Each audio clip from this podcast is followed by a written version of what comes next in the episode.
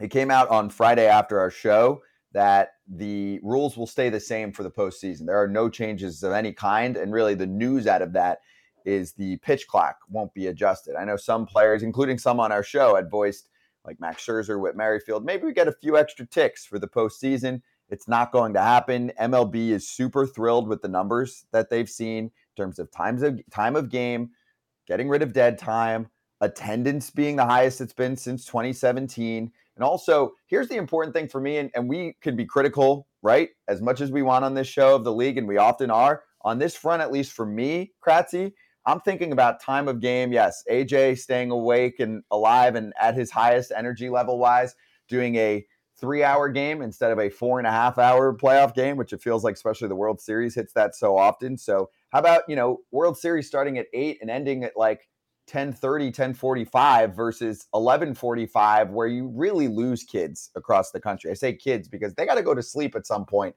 So we want the young ones watching the game. They're not going to adjust the time and make it 7 o'clock or something. But what they can do is have a tighter game with the same amount of action in it.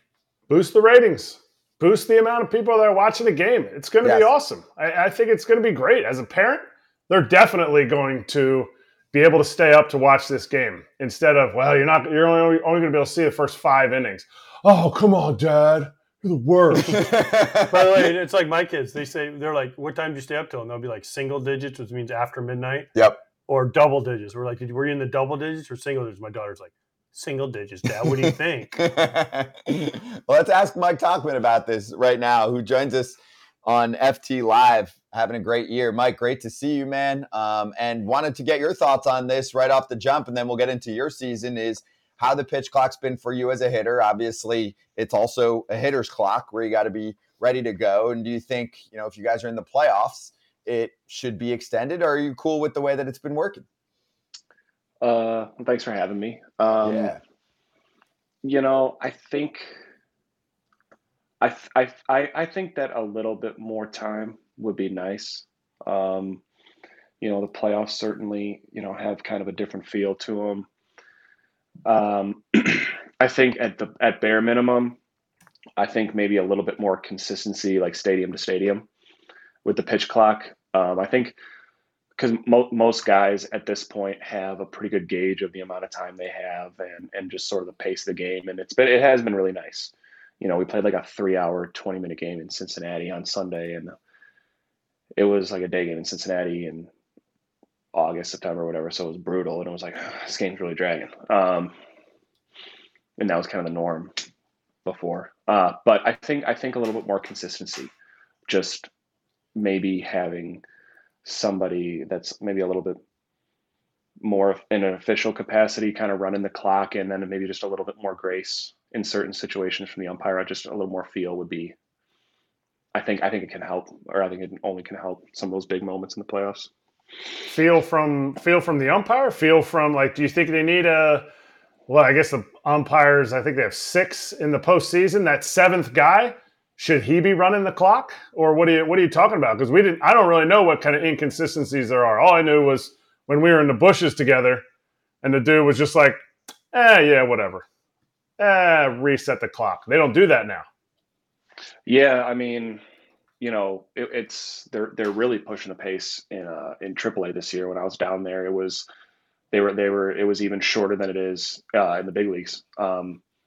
Trying to just see, how much time they can cut off. But I just like sometimes it feels like there's certain places where, the ball, like there's a fly ball hit or a ground ball hit, and, it's not even an out been recorded yet, and they're already starting that 30-second clock. And it's like, well, I don't have to sprint up to the plate to get ready. Like, like one thing I noticed is that, like, in the top of the first inning, the pitcher kind of gets as much time as he wants to get ready, get the mound the way he wants, certain things like that. But then the bottom of the first, the guy's on the clock, and it's like, well, that doesn't really seem fair, like to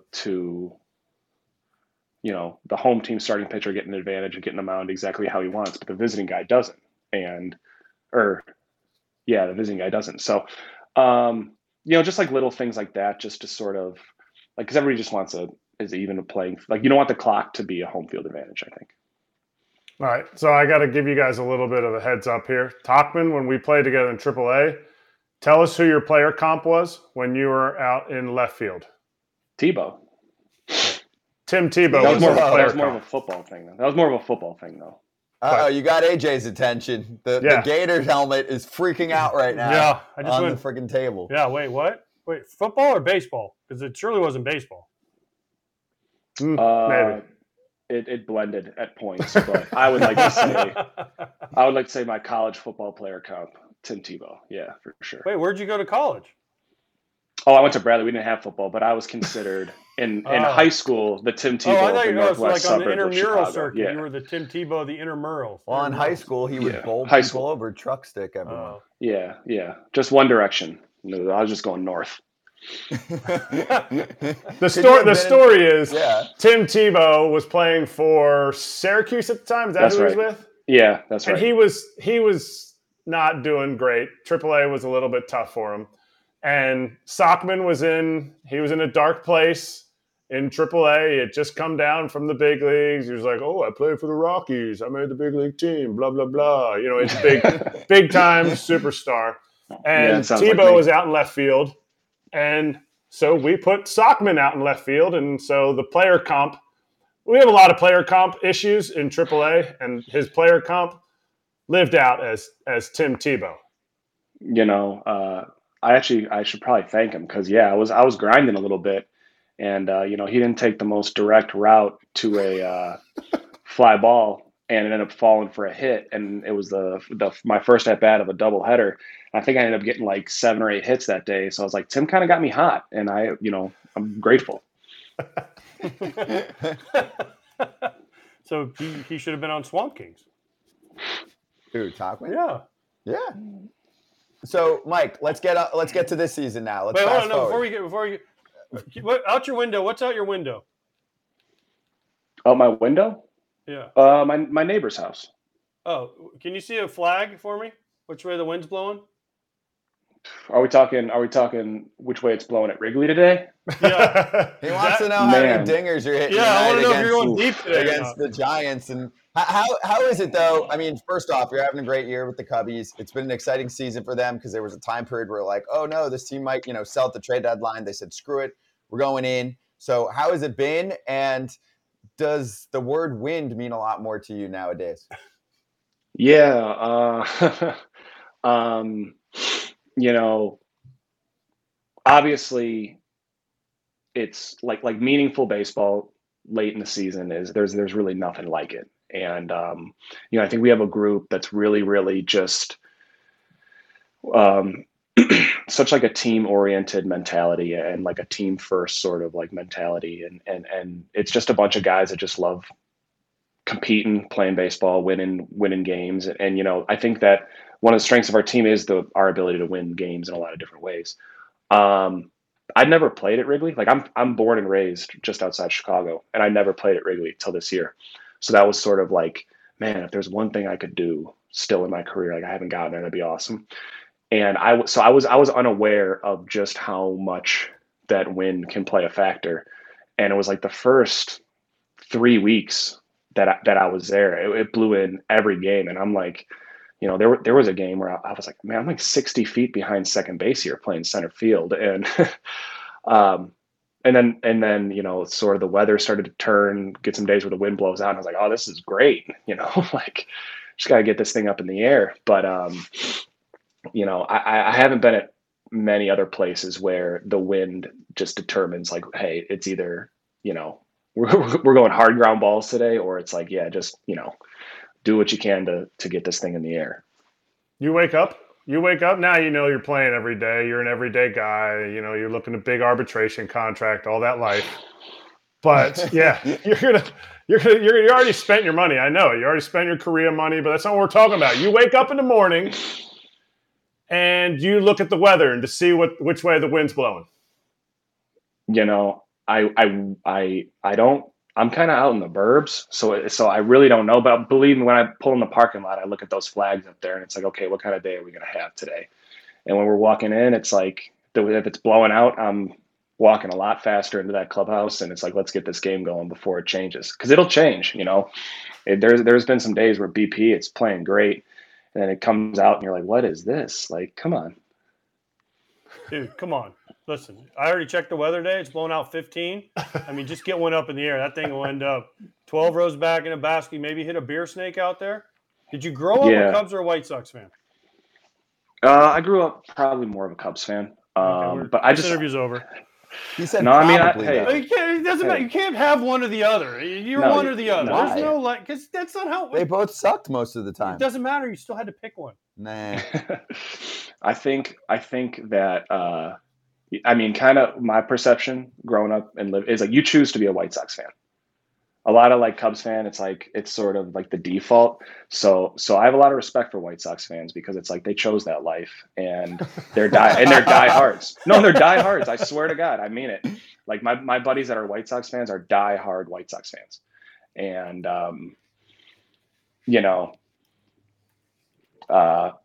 so I rooted for them in 05. You know, I remember. Okay, that's a good answer. But I remember the drop third strike and all that stuff. But are you sick of the song yet? No. After the games. Because I know when we played the Cubs, that song would come on, and we're like, this is the worst song in the world. Yeah, because you're a Cub hater. Well, true, but that doesn't matter. No. But it's a long song. Yes. I don't know. And you know the story behind the song, right? Like, they wrote it for someone like dying of a disease, and they sold it for charity, and the Cubs adopted it as their song. The Go Cubs Go song when they win. That's cool. No, it's cool. Yeah, I didn't know that, but. Yeah. You never get sick of hearing the winning song. So yeah, no, exactly. Yeah, that's why I hated it when I played there because it always meant they won. I was like, that fucking song. Hey, Mike, how different is it? Because now you've played with several organizations on the big league side too, right? So thinking back to like what Kratzy said, your Colorado days, how different was it playing in Colorado, both from like an atmosphere, but also from like an informational standpoint, you know, where then you join the Yankees who are like, yo, we've got it all. There's 1 billion people working in the front office. Anything you want info-wise, we've got it for you. I think the Cubs are set up in a somewhat similar fashion. So how different can it be going org to org? You know, I'm really grateful of some of the things that I learned with Colorado because that was kind of still in a time where it's like you had to learn, like learning how to watch the game and like see what's happening and like pick things up sort of naturally or instinctually or whatever. Like that, I learned how to do that in Colorado because it's like, what does the starting pitcher have? I don't know. He has 8 warm-up pitches to figure out what he has. So, and then I got to the big leagues and I got to like, kind of like, I probably was annoying, but like follow around Charlie Blackmon a little bit and how he prepared and how he would watch video and the things that he would look at and different things like that. And he was such a smart player and such a perceptive player that it's like, hey, I can take some of that and like learn from that. And then it's like an entirely new skill going to a team that is analytically driven because there's so much information that you have to decide the stuff that you like, or it can be really overwhelming. So, you know, it's like that sort of, you're just always sort of like tinkering or filtering or trying to like, this is what I like to have. This is what I like to know. And that changes as you get older too, because you just sort of become more comfortable with certain things or you realize different things about yourself or, you know, whatever it is. So, you know, I think that like being in Colorado, you had to be so engaged, like coming up through the minor leagues. It was like, go get them. It was pretty old school. Go get them and figure it out. And you're going to play and you just play and figure it. And, you know, you learn that way. So which of those skills did you implement the most when you went to Korea and which ones made you most successful over there? Probably more of just watching the game. You know, I mean, there's 9 other teams. There's 10 teams in the league, so there's 9 other teams. So it's like, you know, by August, it's like, oh, hey, who are we facing? This guy, we'll face him 6 times already. So if you don't know what he has at this point, like you're not paying attention. So I think that just seeing like, okay, like this is how they seem to be. This is how like we are pitching the import players. This is how, you know, the different teams stylistically play and pitch, and this is what this guy's going to do to me because this is what he has confidence in, or this is his, you know, mindset with certain things. It's you know, it took probably close to half a year to make some of that adjustment because, you know, it's still baseball, but just there are some differences in mentality that kind of show through in the style of play. Mike, has that helped you when you came back? Because most of the time you've been hitting leadoff for the Cubs. And David Ross, when I've talked to him, said you're one of the main reasons that kind of ignited where they were to where you guys are now in the playoff spot. So has that helped you? And how do you do that if you're hitting leadoff when you haven't seen a guy?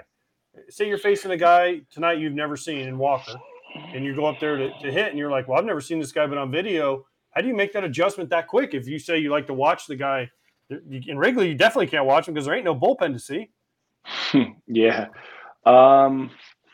You know, I think, obviously, you know, our hitting coach staff does such a great job with the advanced work. And, you know, that's kind of what I was referencing earlier. I had to learn about the stuff that I like.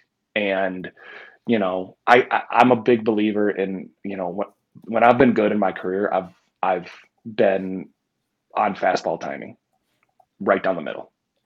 And, you know, I think adjustments are made off that. But I think if you're late on the fastball, mechanics break down, approach breaks down, vision breaks down, and you're kind of just fighting uphill. So it's like, if I could just have one thing, it's like, how hard does he throw?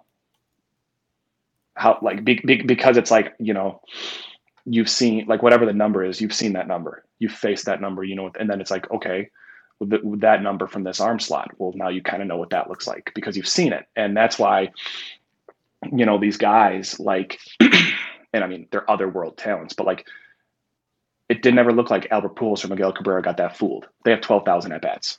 So it's like, there's nothing they haven't seen.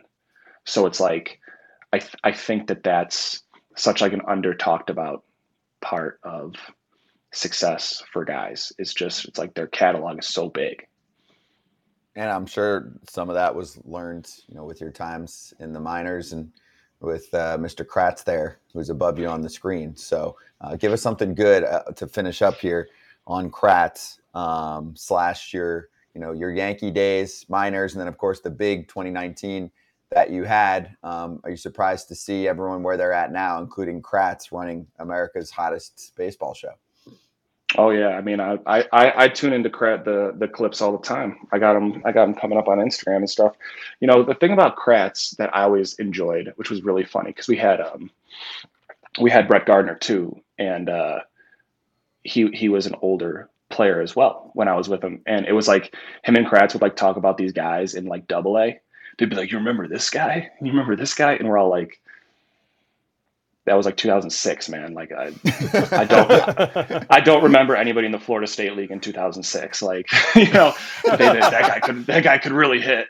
It's like, but that's like the cool thing is like, you know, you run across all these names and all these like different things. And it was like, you know, I was in Iowa a little bit earlier this year and there's guys there that like, they know all the players on all the teams and all the organizations and the minor league guys and where they went to college and what they hit. And it's like, I used to be like that too, you know? And it's like the cool thing, and like Kratz can obviously speak to this and AJ, you can speak to this too. When you're around so long, there's so many names and it's like, there are little things you forget, like certain guys, but then you hear it, it's like, oh yeah, like I remember that guy. Like that guy was a hell of a player. That guy did this, or I saw him do this. And it's just, it's like, the community is big, but it's like so small at the same time, sort of. And it's just, you know, it's cool when you start getting into like the later parts of your career, remembering certain things about certain guys, and you know, it's fun that way. And Kratz, that's where you found your true talent, which is immaculate grid, right? But that's why I get screwed up on immaculate grid, because me and Brett Gardner are talking about like Brent Abernathy and single A for Brent Abernathy was my roommate. Did he ever make it? You know, it's like, oh no, he didn't make it. And you just bring up random names. But speaking of random, Toc, you look incredibly beautiful with a beard. So I just want to make sure that when you reach free agency in 3 years, that you don't sign back with the Yankees, because you are not immaculate grid. You are immaculately handsome. Yeah, don't let them hold you back. I trimmed it today just for you. I woke up and I had a bunch of dog. I had a bunch of dog hair in it, and it was looking a little scraggly. So I trimmed it up just for you. That's what I was going to see. Are the dogs doing good? Dog's good. He's thriving. He does what he wants. He doesn't listen to anybody, and he sleeps all day. So just living the dream. He's not mad at you for going to Korea and leaving him behind? No, because the people that watch him when we were in Korea also let him do whatever he wants to do, whenever he wants it. There's no rules. There's no rules at my parents' house, and there's very few rules at my wife's parents' house. So they used to give him his spa day, and then put a pink bow, on his boy dog, and he hated it, and I loved every second of it. Yeah, they dress him up and make him look all pretty, and it's like, he's a man, give him like a tie or something. I love it. Well, now he gets to enjoy the Chicago summer. Same with you, dude. Keep crushing it out there. Enjoy. Get that ball in the air tonight. Yeah, we'll be watching, dude. Tonight, get one AJ up in that 20-mile-an-hour breeze. We'll be watching, dude. Great all to right. catch up with you. Yeah, thanks, guys. Cheers. Mike Tauchman of the Chicago Cubs. That's good stuff. Dude, listen. Craps will tell you. When you were playing in Wrigley, the first thing you did was you looked at the wind. Because it mattered 1,000,000% mattered. Yeah, it's a game factor, major game factor. Major. Yeah, and it changes every freaking day. Yes. But today, I already checked when I woke up, and it was blowing out 15 to 20. Good day to get it up in the air, boys. That's right. He knows. We reminded him, and also, if you come on this show, I think the best example is probably Trey Turner. It wasn't. Has he gotten out since he was on? I don't think so. It 7 homers. The fans deciding, hey, let's stand up for Trey and cheer. It was, hey, let's randomly go to Philly, have a 10-minute combo with him, and then he'll really go off. So you're welcome. Anyway, by the way, the Twins fans are trying to do that for Correa. Not gonna happen. Really? No, they're trying to do it. They're trying to do the standing ovation thing for him. I mean, not original. Not original. Carlos doesn't need it, so. Okay, I'm just saying they're trying. No, that's cute. They asked us to talk about it on the show. He has plantar fasciitis. Oh, yeah, you're right, they did. Yeah. He has plantar fasciitis. Exactly. The season's a wash. What does that have to do with hitting? A lot to do with hitting. It sucks. I had it. It consumes your life. You wake up and you play. As interesting as plantar fasciitis talk is, also, Labor Day just passed, but it's still super sunny and hot in most of the country. I know, I was just in the Northeast, now back in Florida, and it's in the 90s up there. So, and I think it's in the 90s down here. I don't even pay attention. No, it's beautiful, dude. It's like 85, dude. Right. So we've got better weather, as usual, even in the summertime in Florida. See? Spoken like a true Orlando native. At Shady Rays, we've got you covered. Premium polarized sunglasses. You don't need to break the bank. Get yourself hooked up. Make sure not only do you not worry about what you're wearing, because in case you break or lose or something goes down, no questions asked. They will send you a brand new pair, so you can wear those Shady Rays and not be concerned about, any problems that you have. Like if you're clumsy and you drop those sunglasses a lot, you're good. Okay. And also, if you don't love the pair that you order, you can exchange for a new pair or return them for free within 30 days. And exclusively for the FT fam, make sure you check out shadyrays.com and go hit FOUL in the promo code area for not one, but 2+ pairs of polarized sunglasses, getting yourself 50% off. 50% off 2+ pairs of polarized sunglasses. Try for yourself. The shades rated 5 stars by over 250,000 people.